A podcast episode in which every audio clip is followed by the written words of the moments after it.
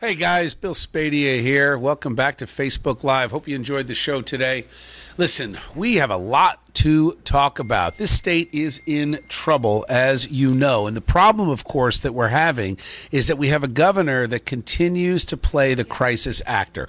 Wouldn't it be nice if he thought for a minute to share some of the information and the metrics he's using with, oh, I don't know, let's say the elected legislature, maybe Senate President Steve Sweeney, maybe Minority Leader Jon Bramnick? I mean, what about that? What about the idea that there are legitimate numbers that are out there that are maybe being used or maybe not being used. We don't know. Here's the problem.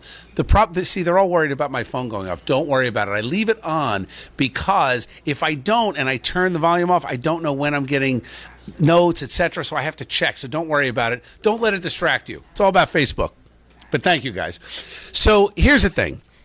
Here's the thing the numbers will tell the story that the politicians want them to tell. If you look at, well, now that was a lot louder than usual, right? If you look at the numbers, the COVID cases, the positive testing, we have literally tens of thousands of tests being conducted across the country every single day. So there is no doubt that you're going to get positive test results back. Now, a couple of things. Number one, the FDA is now questioning how effective these tests even are. Are there false positives? Are there false negatives? Are they double counting because people are getting tested multiple times? That's number one. Number two, the percentage of positive cases as a percentage of the overall tests actually dropping. So do not listen to Governor Murphy when he talks about a spike. There's been no spike. There's no that that that what he's trying to do is paint a picture that somehow we're already in the second wave of this disease. We're not. Andrea Becker, hi Bill. Do you know of any reoccurrences of COVID nineteen in anyone? Uh, no, that's another good question, um, Adrian. Because the reality is, uh, what I don't know is if you get it, are you then immune? I mean, with the swine flu, you get it, you don't get it again. With the flu, you get it, and then you get it again, and you get it again, and you get it again. So I don't know. But I will tell you again the mortality rate for people under the age of 50 is almost non existent. The mortality rate of people over the age of 85 is relatively high. So it's not accurate to just say, oh, it's just a flu but it does run in this similar way from all the docs I've talked to that it is a virus and viruses have certain behavior that can be predicted. The difference with this one is it spreads so fast. The R naught number is what they use. All the people that were watching the movie Contagion with Matt Damon all came out with this R naught number. Well, what that means is for each person that has it, how many people they could potentially uh, in, infect and that number literally three four times. So they say i don't know i'm not a doctor but they say it's anywhere from two and a half to four times higher than the flu which means it will spread faster which means judy persichilli was actually right the health commissioner in new jersey when she said look everybody's going to get this thing. Yes everybody's going to get it. So what do you have to do? You got to prepare for the people who get sick who are vulnerable and take care of them and help them nurse back to health. All right debbie nunn dolan bill can you address the small gyms? Here's the deal Here's the deal with the small gyms.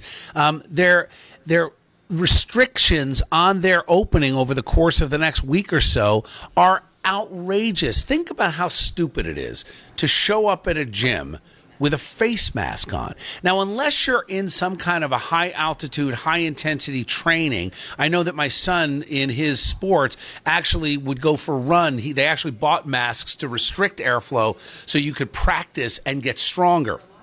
But that's not for everybody. As a matter of fact, that's not for most people. Unless you're training for the military or some intense sport, that's not appropriate. So here's what's going to happen. You're going to show up at the gym, you're going to take the mask off, you're going to get all sweaty, you're going to put the mask on your gross face. It's just not workable. And the bigger problem is the social distancing because the mask you could tolerate and kind of play the game, but the social distancing is a very specific restriction on the gyms that they will only be allowed to have a certain number of people inside. Well, they can't operate that way. People are you know, it's like a restaurant. It's like anything. You've got to make sure that people can come when they want. How many times you think about a workout? Oh, it's five o'clock. I'm off early. I'm going to go to the gym.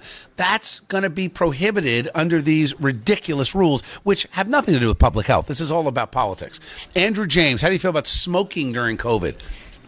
I don't know, man. Smoke them if you got them. I don't even know what to say to that. I, I don't know that there's any correlation between smokers and getting uh, getting COVID. Actually, I have no idea. Uh, let's see. Courtney DiNardo, can you impeach a governor? Yes, you can. Uh, not easy to do, and the legislature would have to take that up. Let's be very clear. There will be no recall of Governor Murphy. There'll be no impeachment. We are stuck with this guy unless you decide to vote him out in November 2021. Uh, Chris Smith, let's see. Hey, Bill, can I listen to you anywhere besides NJ 1015? Yes, Chris. Actually, a couple of things. Number one, go to the website, nj1015.com slash Bill Spadea. You can subscribe to my podcasts. I've got several of them. I've got the Speaking Podcast with Jessica Gibson and Jay Black. I've got uh, Speaking Cops that I do with our local New Jersey law enforcement. And I have Speaking Recovery, which is with my friends at CFC Loud and Clear and Relevance Behavioral Health. Three podcasts you can listen to. Plus, this actually is released as a podcast if you miss this. And it's sponsored by my friends at Flemington Car car and truck country. Thank you, Steve Kalafer. Hey, by the way, Steve Kalafer is a good friend of mine. He um, he is the founder, the CEO of Flemington Car and Truck Country. Sponsors this Ask Me Anything every Tuesday. He has been nominated for the New Jersey Hall of Fame. I put it on my LinkedIn. I put it on nj1015.com slash Bill Spadea. Click and vote for Steve Kalafer. Let's get him. He's a good man. Let's get him in the Hall of Fame. Uh, the other thing you do is watch me on Chasing News every weeknight on My Nine and Fox 5. So just Google Chasing News with Bill Spadea. All the show times are there. I do a half hour news broadcast with some opinion, of course. And I do that every single night in the New York and North Jersey area, but you can check it out. It's also on YouTube. Any clip you want to find, just uh, search for Chasing News uh, on YouTube. All right, Sean McDonald, talk about new evidence that face coverings are effective. Care to address new. So, Sean, uh, the World Health Organization what they said was because somebody came out, one of their top people on the COVID task force came out, a doctor, said that, look, asymptomatic people rarely spread this. Okay. So that was number one. The World Health Organization then came out the next day and say, whoa, whoa, whoa, this is mainly an unknown. We don't have enough information. So the World Health Organization has come out and said, sure, a little percentage of blocking some particles is better than no percentage. What they fail to address, however, are the ongoing health costs of somebody who is restricting the oxygen into their own body. What they fail to address is the reinfection possibility of you not being able to expel the bacteria and the viruses that are within your own body and the germs, etc. What they fail to address is that 99% of the people are not wearing, and that number could be 90%, could be 89%, I don't know what the exact number is, but they're not wearing the mask properly. So it's loose fitting, it's down below their nose. Masks are intended for healthcare professionals who are in high intensity infectious areas. That is the bottom line. And the study out of the British Journal of Medicine and other studies out there show clearly that when you compare cloth masks to surgical masks to the N95 filtered mask, the N95 filters out 95%. The, the surgical mask filters out 56%. The cloth mask, that bandana around your face, yeah, 3%. That's it. 97% of the stuff is getting in. The Danish Health Authority, the Swiss, the Swedes, they have all come out and said there is no reason for people to be walking around everywhere with a mask on. Joan DeMarzo Beach. Bill, why do we have a vote by paper ballots only? I don't want a paper ballot.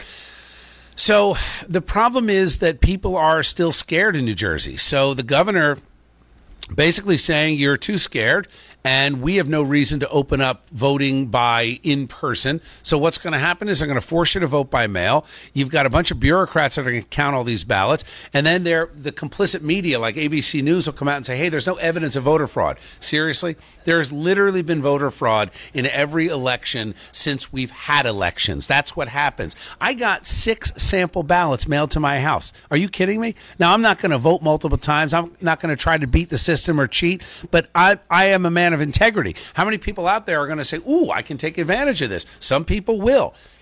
It's a bad idea. Look, I have for a long time advocated voting online with a secure server. There's a way to do that. We do our banking online. We can certainly vote online. But now I'm saying no. Based on this COVID crisis, we need to get there in person and show up at the polls and exercise our rights. Rebecca Ann Legg, what are your qualifications for all this? Why should we listen to you over the CDC? Well, Great question, Rebecca. I'm not a doctor, but I can read. You can look at the qualifications of the epidemiologists in Switzerland, in Sweden, the Danish health authorities, all saying the same thing I'm saying. And oh, by the way, even Dr. Fauci himself, I know the beloved Dr. Fauci, not six weeks ago, sat on CBS's 60 Minutes and said the mask isn't doing any good. Then he reversed himself, but he never used scientific data to reverse himself. He just said, I'm trying to send a message so people feel like they can do something positive. So, it's not about whether you listen to the CDC or you listen to the World Health Organization.